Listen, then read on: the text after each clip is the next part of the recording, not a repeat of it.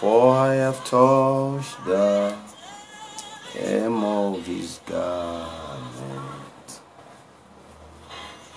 Father, thank you for this morning once again. Thank you for the truth of your word that is revealed to us each time we come to study. Lord, we pray you will speak to us this morning. In the name of our Lord Jesus. Thank you, Father. In Jesus' mighty name, we pray. Okay. Like I promised yesterday, we would start studying the scriptures. Hallelujah.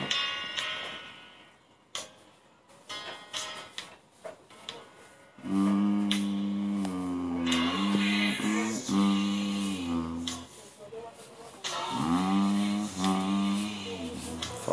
7 notes.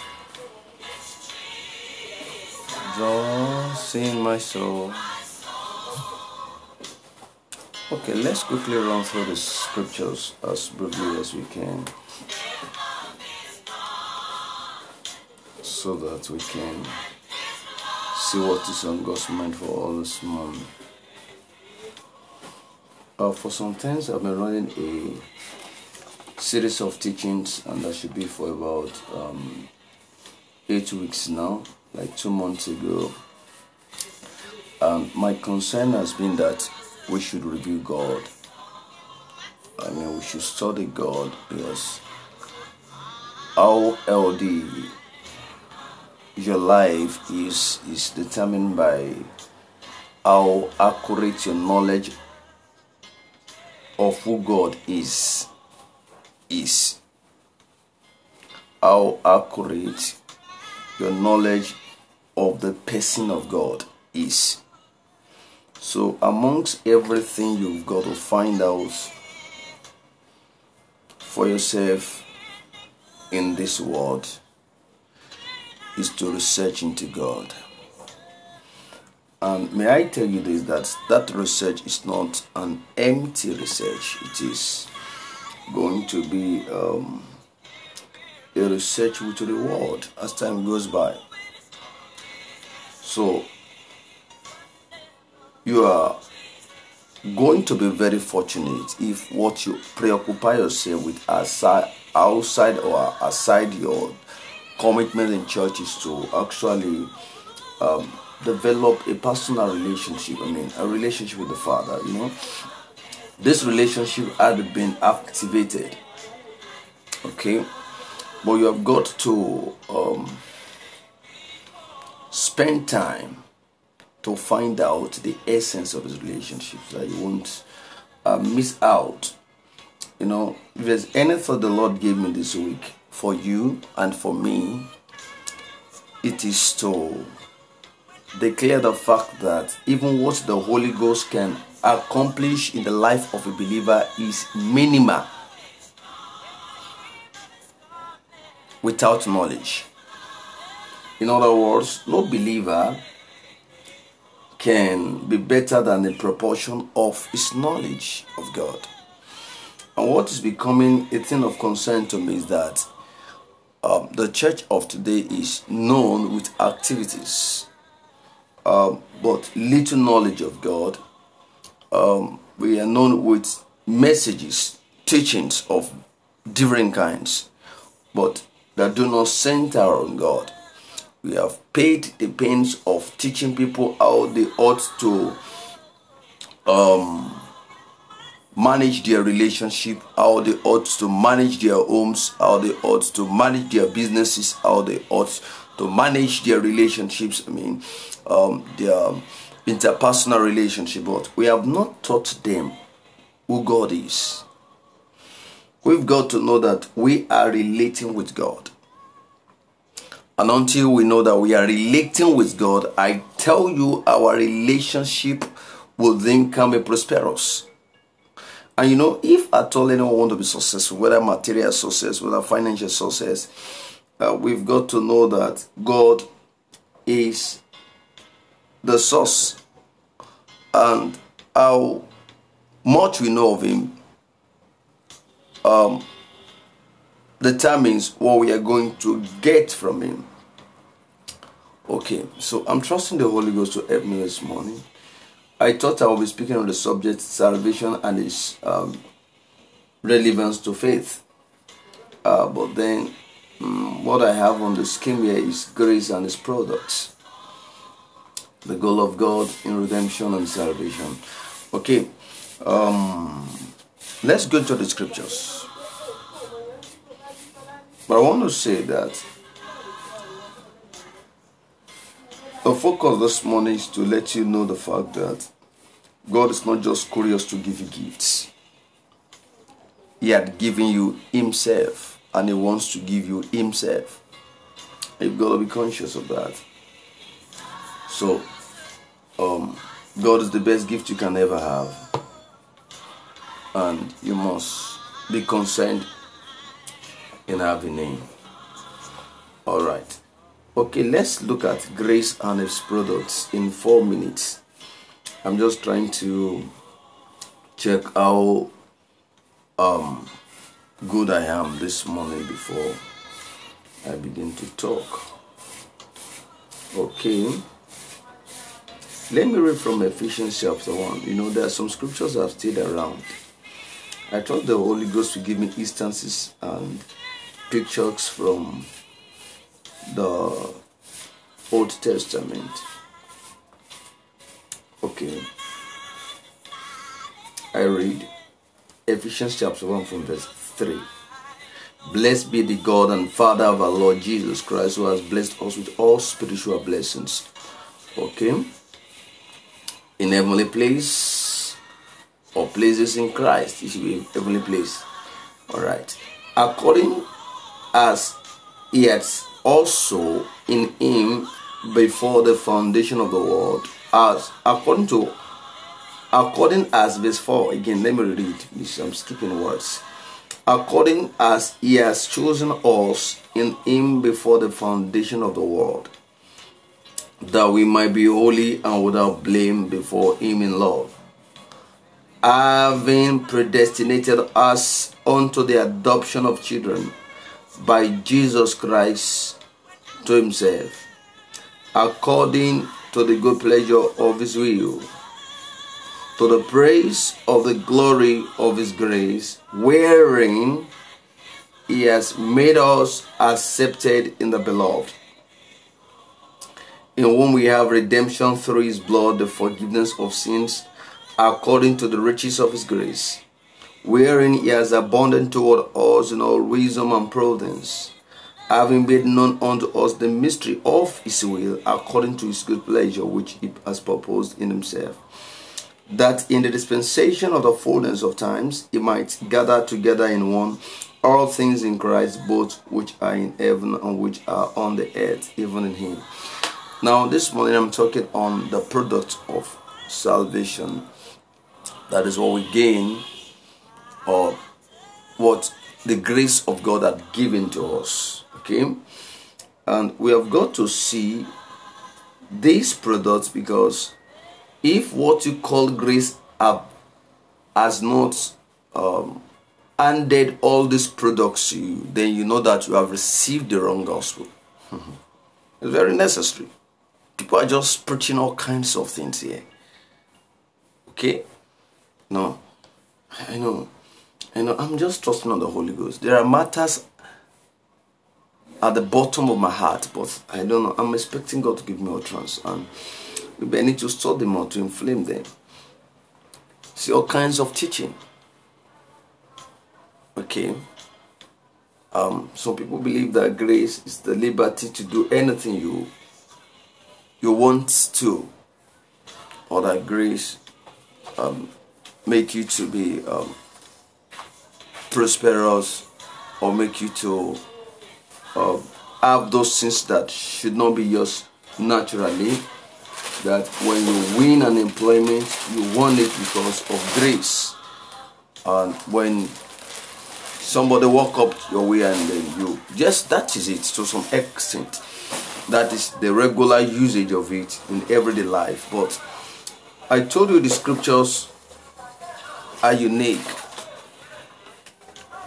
And you cannot just try to import meaning to any words that are used in the scriptures. You've got to look at the context, the content, and the intention of the speaker. So when the writer says grace be multiplied, or he says that the grace of God that brought salvation had appeared to all, we have got to see that um, what God has to accomplish or plan to accomplish by grace. So in the scriptures, we begin to see what the grace of God does and what it should do for you. And if there's anything you text in your life to have in your entire destiny, they must be these things. Okay. And that is why I'm saying that the subject I'm reflecting on this morning is the products of grace. What, you know, everything in the world is described by its characteristics. That reminds me the word of Jesus Christ. He said, Look, he said, a tree is known by its fruit. So the product of a tree is the fruit. You know that sometimes, you know, there was a particular time, you know, I've, I've, I've come up with this instance and I'm going to relate. There was a particular time in the past we had um, an orange tree in our house and the place it was plant, uh, planted uh, gave that orange tree advantage to grow very quickly. So it was growing. And it seems everybody in the community was watching the growth of that orange tree. But our confusion all the while when it was growing was that we don't actually know the kind of orange it was, whether it was a grape or it was a tangerine or it was a lemon. We can't really see, but we were, we were curious for years. Okay, because there are kinds of. Then after a while, you see uh, the orange came up with flowers, an indication that it will soon bring forth fruit. So we were very joyous. And in a little while, the flowers faded off, then the fruit started coming up. We were very curious. Too. We had to wait until those fruits came to maturation. In fact, we were very disappointed when the fruit, I mean, when, those flowers faded off and those little balls were coming out, you know it's an orange, but we don't know the kind. And after a while, the whole thing went down. We were bothered. Then we, we got to know that sometimes when oranges are, are coming up, the first product used to be a waste. They just went out. Then we waited for the other um, season, so it came up then we would not even wait until those fruit come into a maturation. We begin to pluck them just to know the kind. And when we would open it, we found out that it was a tangerine. Okay, it was the state government that had to approve that trade later on. What I'm saying is that everything in the world is described by its futures. I mean, futures, its characteristics, its nature. So, is the gift of God too, you know. Apostle James says that every good and perfect gift comes from God, in whom there is no variableness, no shadow of turning. I'm quoting Apostle James now. What is Apostle James telling us? It's not just telling us that gift came from God, but it's telling us the nature of the gift. In other words, you can identify the workings of God in your life and the life of others by looking at a trait Look at the way the ancient preacher said it, Solomon. He said that the blessings of the Lord makes rich. Now check the word blessings, which is in the Hebrew word there, um, the word barak. The acknowledgement, the blessing, the geology of God, the smile of God makes rich and adds no sorrow. So when I begin to have a mixture of pains, of sorrow, of heartaches and headaches in what I call a blessing, I can know it's not a blessing. So I don't say, hey, I want an employment, and when I an employment, uh, my boss wanted to sleep with me, and I was just trying to struggle whether to sleep with him or not, or maybe later, eventually, I had to sleep with him, and the employment was granted and I said it's the blessings of God. That is not the blessing of God. In today's generation, we have people who have been involved in frauds who have falsified figures in their offices and kept up with tons of millions and still come back to the church to, to, to, to share the testimony, calling it the grace of God or the, the favor of God. That's not the grace. So every good and perfect gift. Now check that descriptions. That is by this nature we know what God is doing, or we know what comes from God, because there is no variableness within anything He gives. Take on the nature of Him that gives it. So when um, we begin to see the scriptures before this morning. Apostle Paul wants us to understand the concept of grace. He had written so extensively on it, and then he, he, he had begun to show us the loving kindness by the grace of God. But then he wants us to know what the grace gives so that your ideology will not just be materialism. You know, one of the problems of uh, the church of God in Nigeria is, is, is poverty. And when we come to the church to to study the word that begins to to govern what we hear our pastors say. When they are teaching all the word of god we are hearing something else entirely. Because we believe that anything that god has in store for us has to do with material benefits. Okay? So when the pastor comes to preach grace you are thinking of money you're thinking of employment. You're thinking of um, a better relationship. You're thinking of things you have been longing to get. So God now become a means for acquiring things. It is an erroneous belief. Well, it is the um, the, the political ideology that um, uh, our government is driven by that actually led to that. But it's high time we begin to address it. That godliness is not gain. Well, by that scripture, Apostle Paul meant to say that look, the fact that you have come to God does not mean that material things will, will be amassed by you. That is not the goal of God. I kept on saying this. I don't want to care what anybody is saying. That God's goal in giving Christ is not fix your physical well-being, it's your spiritual well-being. He wants to bring you to Himself because that is the greatest need everybody needs. We can talk about finance, we can talk about business, we can talk about relationships, we can talk about um, uh, communal growth or communal development, we can talk about a lot of things in the community, in our faith, in our individual lives, but then the, the, the, the aim of the gospel is defeated if it is drastically reduced to what we benefit. And that's the problem of poverty and how it affects our ideology of the things God is doing in the body.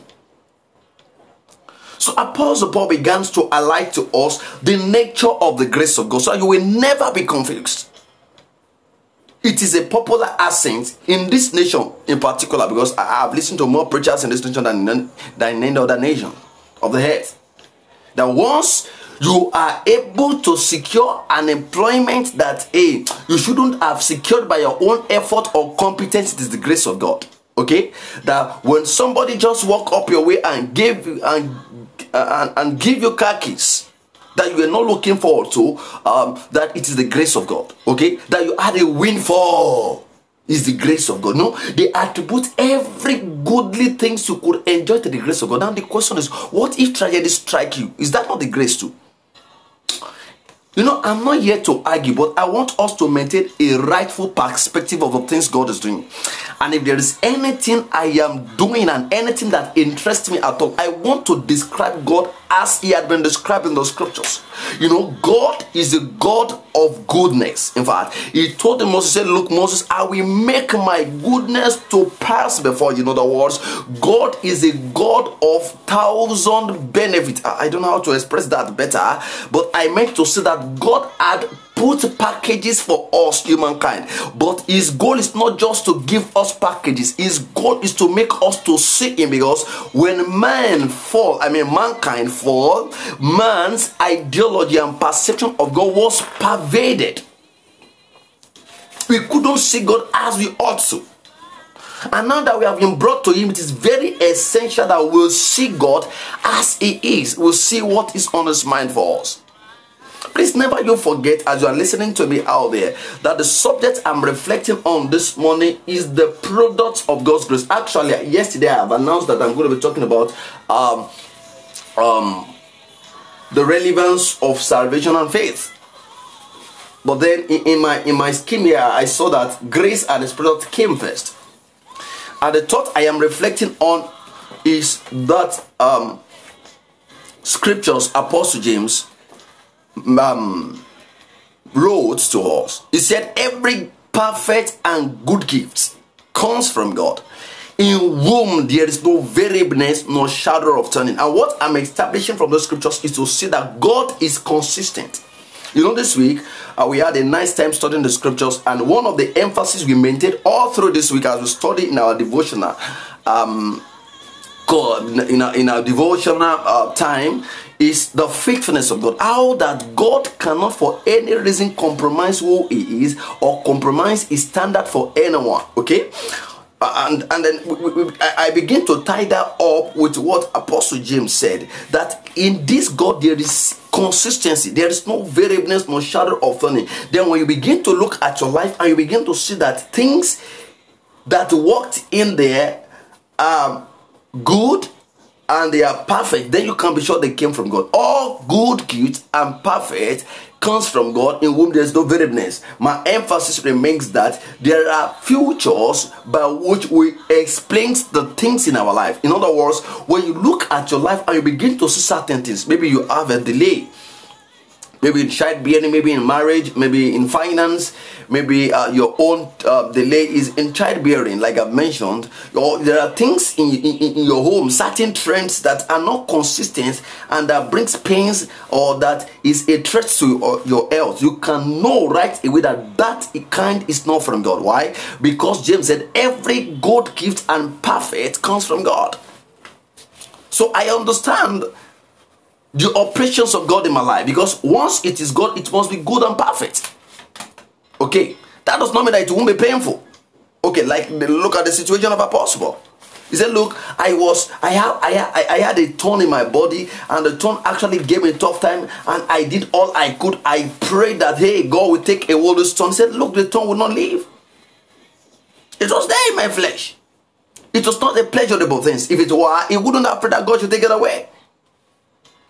Okay, I'm not saying that hey, once it is God, it will always be rosy. It was not all rosy for the apostles. James chapter 1, verse 1, First Peter chapter 1, verse 1. You see their audience. They were, they were believers who have been brutal, who have been disappointed, who, who were in pains, who could not afford to pay their bills. And those apostles wrote to make us to understand that, that despite those pains, they are still accepted by God. According to Peter, Peter said they are still elected. So the physical circumstances is not an attestation to my approval before God. So the point I'm bringing to you this morning is that we have got to know what the grace of God is, and that's what I want to do with. And already I have read from Ephesians chapter 1 from verse 3 to uh, 10.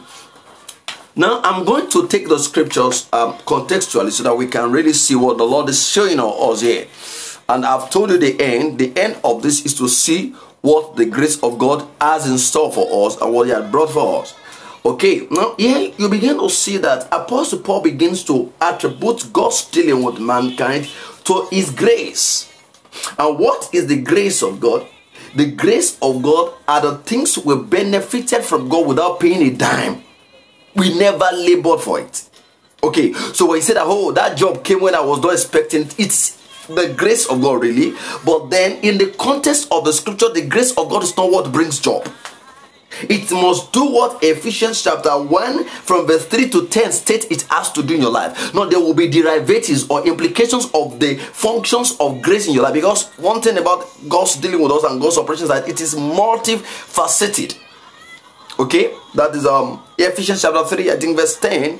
Apostle Paul said that um he had been called to make known the riches of Christ, which is the manifold wisdom. In other words, God works in multi ways. It's not just a one-side God. So I'm not saying that hey, when the grace comes into your life, it must do certain things and leave some things undone. But now, what I'm saying is that your emphasis should play should, should, should, should be placed on the primary functions of what the grace is to give to you. Hallelujah. So now Apostle Paul said, Look, we can know the grace of God. When it is operating your life, you can understand it. There are certain things it has to bring you. And from my scriptures here, and I've done in previous study, there are at least eight things the grace of God should give to you. Hallelujah. Mind you, what you call salvation, what you call redemption, what you call favor, they are all packages of the grace of God. They are all expressions of God's grace in different dimensions. Let me get to with the scripture, then I will take you through other scriptures. That there is nothing we have come to benefit from God outside the grace. Now, for instance, there is a scripture in Timothy where Apostle Paul wrote, he said, The grace of God that brings about salvation. So even the salvation I come to brag to that, hey, that God, I'm saved. The grace of God is not uh, a, a, it's not anything outside of the grace. The grace is one of the facets of the of the. I mean, the salvation is one of the facets of the grace. So grace is an embodiment of who God is. Now, let me show you a scripture. The Holy Ghost is bringing it up right away. And I think uh, it is in um, um, um, Ephesians chapter 2. I uh, will come back to Ephesians chapter 1 because we want to see what the grace brought, has brought to us. Hallelujah. Now, Ephesians chapter um, chapter 2, um, from verse 4. Am I in the right scriptures? All right, I'm there. Okay. Hallelujah. Now I'll read. Mm, okay, I'm going to read from verse 4. Then I will jump to 7. We want to look at what Apostle Paul explained to be grace. Maybe let me let me start with that. Let's first get familiar uh, familiar with what Apostle Paul meant whenever he uses the word grace. And this is very key. Um, maybe when we are done with that, we can look at what the grace of God does to us and how God deals with us or treats us under the influence of His grace. But now let me read Ephesians chapter 2 from, from verse 4 and I will jump to verse 7. And from that scriptures, we want to pick the definitions of grace.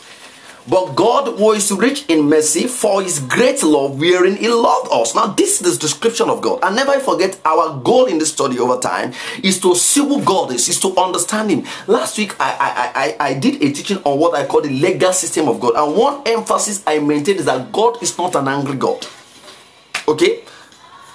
You know, we've heard some I don't know how to call them some some some some some statements or teachings in the body of Christ. We never even try to question. One of those is is the teaching that claims that we are the Israel of today. I wonder where they got that from. That is not from the scriptures. I am not the Israel of today. The Israel as a nation is there. The Bible call me a white olive or a Gentile that have been engrafted into the system of things. And you know, I was listening to a preacher on the Facebook, I think two or I think two or three days ago, last week or so, or thereabouts. You know, the, the, the preacher actually took us through a scripture in um, Genesis chapter 11 where God was um, was giving the promises to the son of of of, of Noah. And he began to give prophecies to Canaan and after giving prophecy to Canaan, he said, Look, Canaan, this is your heritage with me, but I will bring Japheth to participate in this heritage I've given to you. And the preacher went on to say, Look, went on to tell us that okay, Japheth is the father of the Gentiles, and then Canaan is the father of, of, of, of, the Jews, because from that loans Abraham came. I mean, Terah came, and from Terah Abraham came, and all the seeds. But that's not the focus this morning. The focus I'm I'm dealing with is that we want to see God. Now, in this scripture, we saw that God, who is rich in mercy. Now, the word rich in mercy there means that God is inexhaustible in the way He deals and treats. He's abundant. You can't exhaust him. He is rich in mercy for his great love. So the mercy of God is the function of God's love. You know, some people have ever have, have wondered if uh, the love of God is different from the mercies of God, and sometimes they wonder which of the two is greater and which one they should actually um, um, demand for or covet.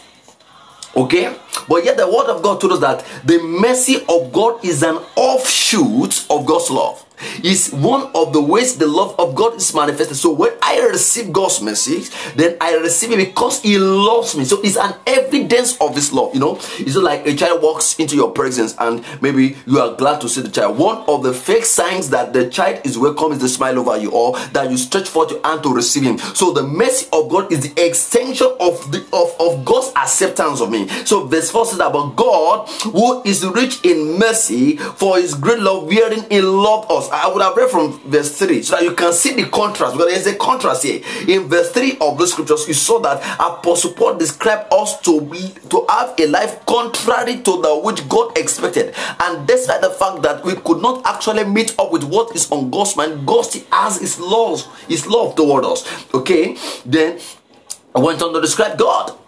He's rich in mercy. He can save you, he loves you. Okay, so grace is the function of God's mercy, but I have not touched the reality I want to touch. Now, the the reality I want to touch is in verse um, seven, and I read from six and seven. And has raised us up together and made us sit together in heavenly places in Christ Jesus, that in the ages to come, God that he might show the exceeding riches of his grace in his kindness towards us through Jesus Christ. Now, why have I seen the scriptures? I saw the scriptures because I want to draw your attention to how the grace came or what led to the grace or what the grace is composed of. Now, that verse 7 told us that God is doing something with mankind. He is not done with you yet. He has plans for you, and his plans for you are intentional. They are orderly, they are well planned, and they have been put in place. And this plan he had in place is not an act of charity, it's not just an act of having mercy on you because he doesn't want to die, but that this thing that God is doing is who God is. So God is kind now check that scripture. It said that God in the ages to come because He wants to show the exceeding riches of His grace. And check it in Ephesians chapter 1, Ephesians chapter 2, you see Apostle Paul kept on repeating the term riches of grace. That is the inexhaustible nature of God's grace. That what God had put in packet for you and I we can't exhaust it. It's far beyond what you can you can you can just consume all alone. And said, look, he wants us to know how rich his grace is.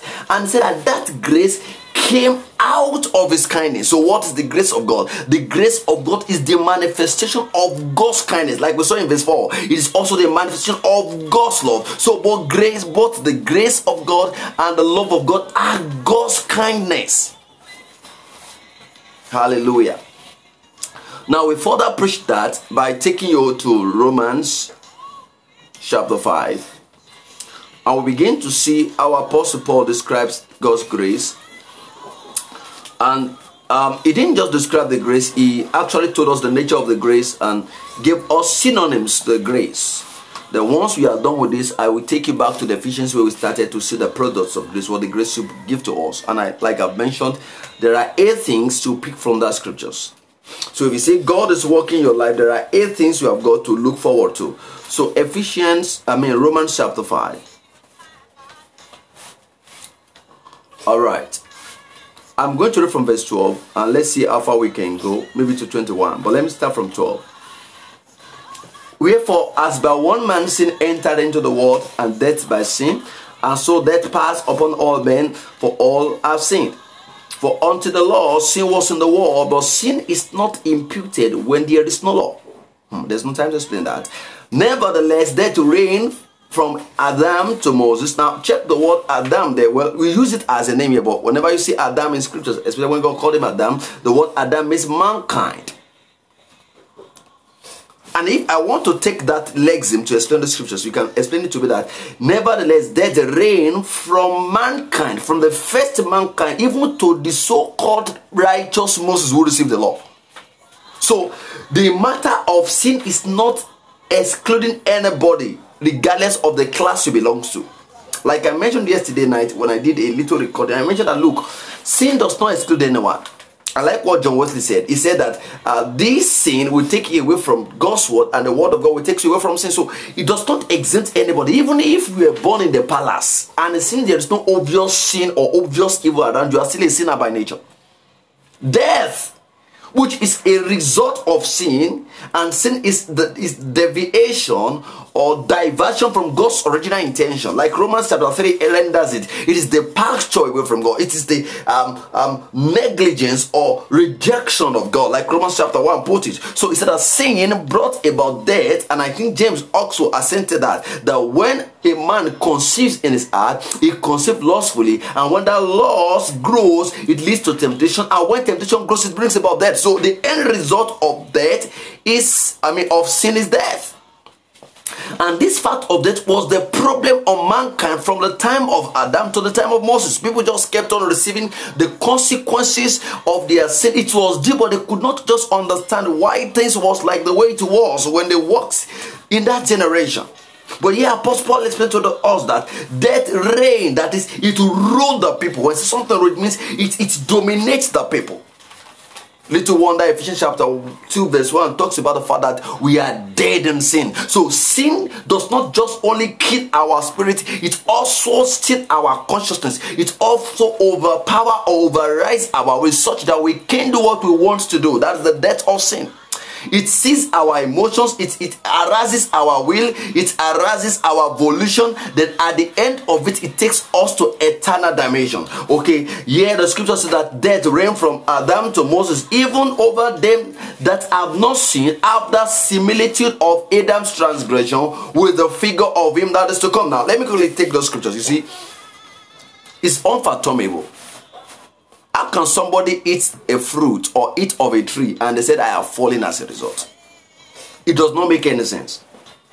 Uh, but before I explain that, not yeah, Apostle said, look, it's not whether you ate the fruit or you didn't eat the fruit. You know, I remember those days uh, when we offend mom and mom, we gather every one of us I began to probe, and most of the time she takes us to that room. And that is, hey, who ate this thing? And I was say, hey, I did not eat it, too. I did not eat it. I'm not the one. And oftentimes, when a brother or a sister pick meat in the kitchen and you and, and you were witness, what she does is to give you a part of it. So when there is a probe, you will be implicated. And oftentimes, if after probing, mom and dad could not even know who had actually done that crime, they will have to flog every one of us. In other words, those who had not even eaten of the fish that is missing the pot really brought the, the, the punishment together. That was what Paul was saying that we did not eat the fruit with Adam. But the fact was that we were in Adam when he ate the fruit because he carried the race of mankind in himself. So what affected him affected me. The assault he received, I received. The authority he lost, I lost. And check it. When God made Adam, he gave him all his authority. And what became so uh, interesting in the scripture is that uh, is that when Adam lost that authority, in replacement of that authority, death came to reign. So the authority God gave Adam, inclusive in it, is the power to rule death. Okay. And that was why after the fall, Adam never had any right to eat all the fruit of life. So even if you have not eaten the fruit, okay, but then you are still under the power of death if you have not received faith in Christ. If you have not accepted the atonement of Christ, if you have not accepted that Christ suffered for you, that's what the scripture is saying. A person can be the head of of, of an organization, can even be the president of a nation, regardless of who he is. If such a person had not received eternal life, had not come to acknowledge that what Christ did, he did for him, that person is a sin. Okay, let me move on. Verse 15 but not as the offense. This way I'm going, and I'm trying to explain what the grace of God does. And I want to pick other synonyms that the, Bible used in explaining the grace. God's grace is God's means of dealing with us regardless of our flaws, and that grace is the manifestation of God's kindness, as we've just seen in Ephesians chapter 2, verse 7. So the grace of God is not just a means of grace, it is God revealing who He is to us. That actually is not mad at you, that despite your own shortcomings, He had extended His arms of approval so that you can have what He has. Hallelujah. So here we saw how that Apostle Paul told us that in verse 15. Now I want to pay attention. I'm explaining the scriptures, and that's why I've come here. Two things we are picking from the scripture. We are seeing the nature of God's grace because I'm studying the product of the grace. If this is not the result in your life, what you call grace, however beautiful, however what He had given you the past is not the grace of God. And the scripture I am using to drive this is the book of James. Forgive, forgive me, I will not give you the reference. And there, Apostle James told us the nature of God's dealing with mankind. He said, Every good and perfect gift comes from God. In other words, whatever anyone claims he receives from God must carry the nature of Him that gives it. So, if what comes into your life is not of this nature, then you can be so sure that it is not of God. That reminds me, uh, in one of the stories of Kenneth E. Hagin, he said they went to a church to minister. I don't know what the subject was, but it was ministering. He said, as he was ministering in the Holy Ghost to the people, there was a woman that sat so close to the prophet. He said, as he was ministering, the woman was jacking and was destroying, the, disturbing the whole congregation. He said, he, he, she wonders. The meeting continued for this. Then after the meeting, he said he had to walk up to the woman to hear how she came about that jacking. And he said she, she enjoyed such a jacking. Is it a jacking or a groaning? One one horrible or horrible demonstration. Then when uh, he, he, he met the woman, he asked how come it, came about that kind of manifestation in, in, in, in, meetings. And the woman said it was it was a minister that came and the minister ministered the Holy Ghost to them. And ever since she had been laid hand upon, she had been manifesting that kind. King Dakin said, Look, this is not God. This is not good. I, that reminds me again. Some years ago, I, I, was in a church. A minister was ministering on, on, the on the pulpit, and there was a demonstration of the power of God. People are, are quacking under the presence of God. Then we ministers were in the congregation and then trying to uh, help the people up so they won't get themselves uh, injured. Okay, so I was with a young lady. She was manifesting. As I stayed by, I was telling the other minister that we that we were together. I said, "This manifestation is not the Holy Ghost."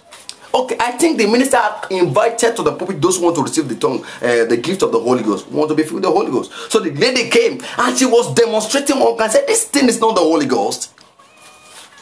Okay, she was muttering words, but you know, in my spirit, I know because I have known the nature of God. Good and perfect comes from God.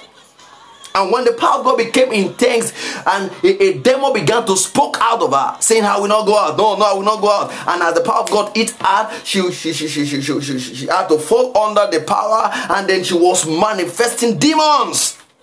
Meanwhile, she came to receive the Holy Ghost. In other words, there is a trait of God's students. I don't just blindly say, hey, I receive things from God, and that thing is disturbing me. And that was what I quoted from the words of the ancient preacher Solomon. He said that the blessings of the Lord makes rich. In other words, anything we receive from God, we know it's from God. Look at those seven elders in, in, in, in, in the congregation of the Hebrews when they were in the wilderness. Moses was on the mountain, and God said, Look, I'm going to take out of your spirit and point on the elders. And when the power came upon the elders, there was a particular one amongst them that was that was in the congregation. The power of God went there to eat them, and people there knew that something supernatural happened. So they went to Moses and they reported.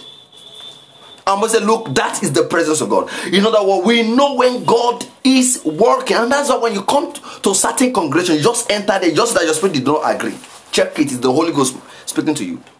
You don't need to see or to know how the church started. When you enter there and God's presence is there, you understand it because we, we do not just have a foretaste of the spirit. We are the children of god. And romans chapter 8 says that the spirit of god has to bear witness with my spirit. So i know when god is operating my life. So when i see certain delay if it is god that is causing that delay i know. And if it is maybe the devil look at what apostle paul said i think to the corinthians christian. He told the corinthians christian he said look guys i want to come to visit you but the devil has hindered me meanwhile he wrote to the roman christians. He said look guys i want to come to you but i have not been allowed. Meanwhile while when he mentioned to the Roman Christians that he had not been allowed to visit them, he did not attribute that fact to the fact that a devil withstood him, like he mentioned to the Corinthian Christians. So a believer should be so wise that he can discern God's operation in his life, he can discern God's grace, and the emphasis I am making this one is that the grace of God should not just bring you money, should not just bring you employment, should not just bring you better relationship, should not just make you to live well, should not just make you to receive things you have not labored for alone,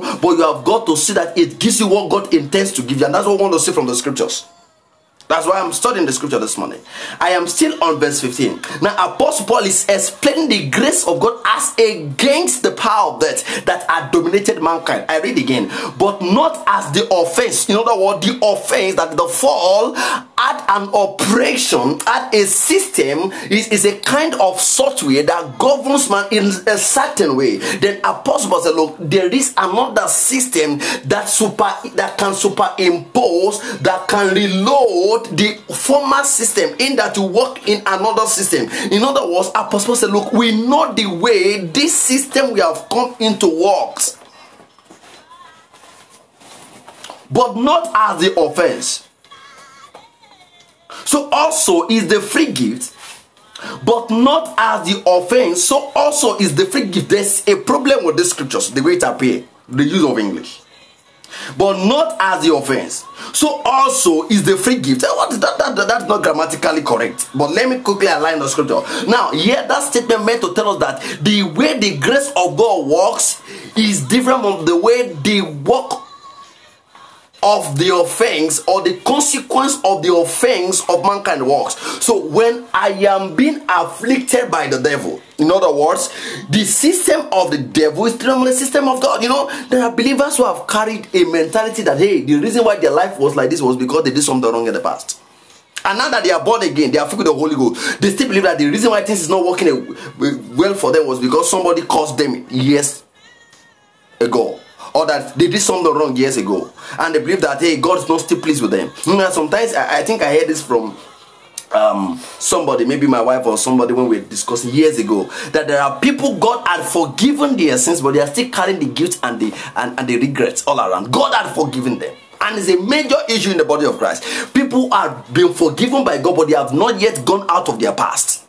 They are still locked down in their past. They were still controlled, dominated, ruled by what they have done in the past. No, God does not operate this way. The scripture that says that the grace works differently from the offense. Now, the offense talks about the transgression of Adam, but then we can impl- by implication apply it to mean uh, the system of darkness. You know, you can do something that your great grandfather did four years ago, and because you are not born again, the devil can come to visit that sin over your life.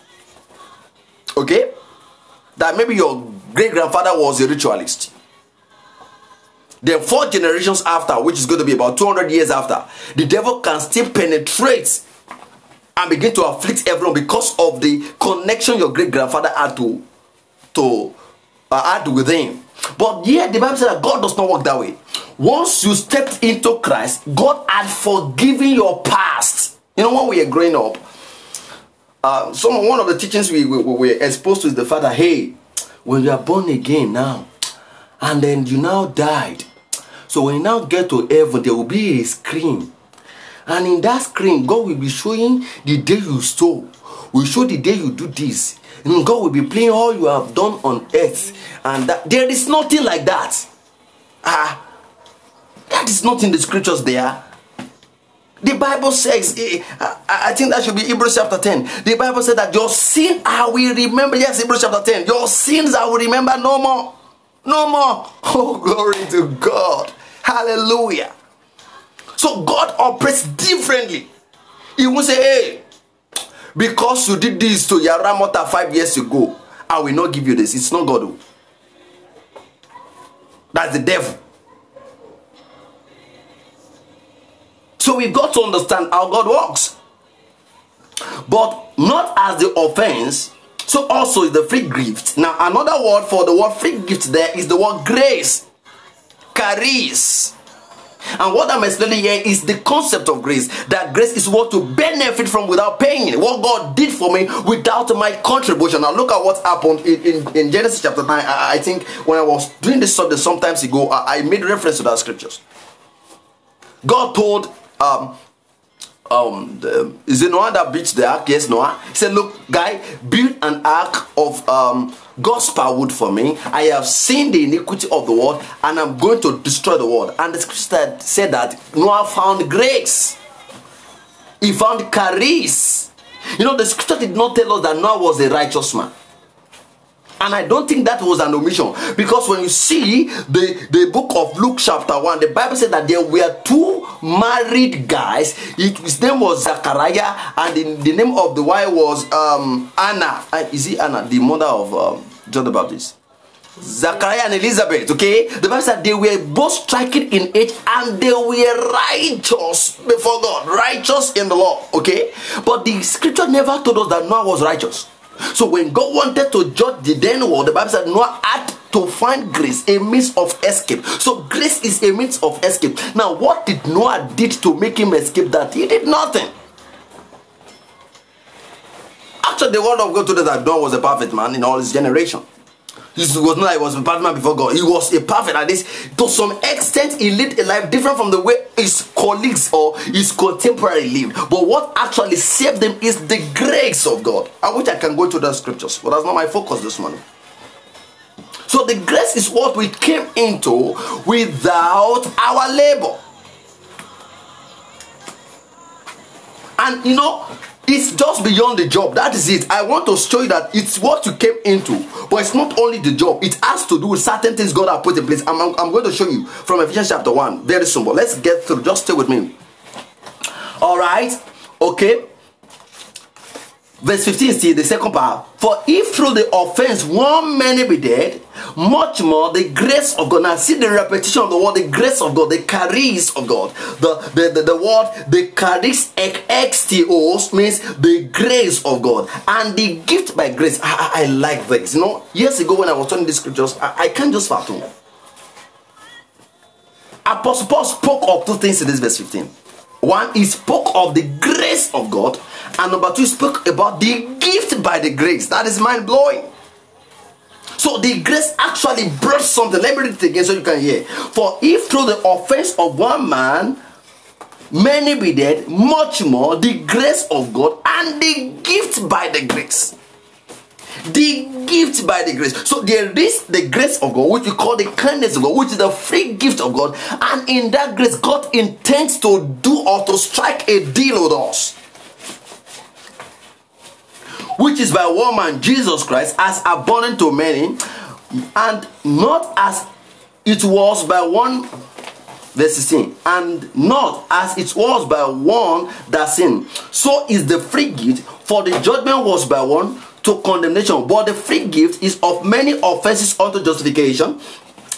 For if by one man offense death reigned by one much more they which receive the abundance of grace. Now I, want to draw your attention to something we kept on repeating. Now, you see Apostle Paul calling or using an adjective um, um, uh, a nominal adjective to describe the grace. He calls it the abundance of grace. Now, in the Ephesians, he calls it the riches of grace. Sometimes we call the exceeding greatness of his grace. In other words, he wants to show to us how God is unfathomable in his dealings with us. And that was why I said, look, the grace works differently from the offense. Those who receive uh, um, um, the, the abundance of grace and the gift of righteousness shall reign in life by one Jesus Christ. Now, in verse 16, I, I drew your attention to something. I said Apostle Paul talk about the grace of God, which is the free gift that which I've not labored to have. And then I also mentioned that he said that there is the grace and there is the gift of the grace. Now, in verse 18, it began to make us understand what came by the grace that this is what the grace must give to you. That is the focus.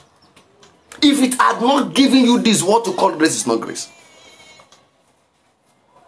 So it's not just hey saying it's grace of God. You know, I heard somebody say, and I keep on saying it. Each time I say it, my wife does not like to hear it, but it's a fact. I don't know how she said. She said, ah, "We are not grace meet." What what was the meaning of that? Maybe she's using that word casually, but that word is is is is is is, is, is, is should not just be used loosely. The grace of God had appeared to all, regardless of who you are. The same grace that saved our fathers in faith. I don't want to mention names, that will sound rude. It's the same grace that saved me. But the reason why we are not on the same pedestal in our walk with God is because we have not pressed onto this at the same point. You know, there are people I have taught guitar. I'm a guitarist. I've, I've taught certain people guitars. Now, when they are performing, I will go hide my head. Why? I start praying before them.